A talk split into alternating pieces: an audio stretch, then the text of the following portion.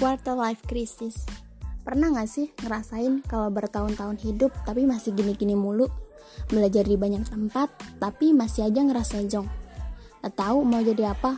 Atau pengen jadi buah aja lah? Atau pengen jadi cicak? Ah nggak tahu mau ngapain di hidup ini. Hmm, tahu nggak sih konsep itu apa?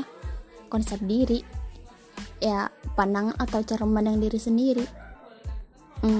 Ah bingung. Susah tahu mendeskripsikan diri sendiri. Ya mungkin salah satu alasannya karena kurang bersyukur dan kurang mengenal Allah. Coba aja lebih bersyukur dikit. Cari satu ratusan bahkan ribuan kata positif.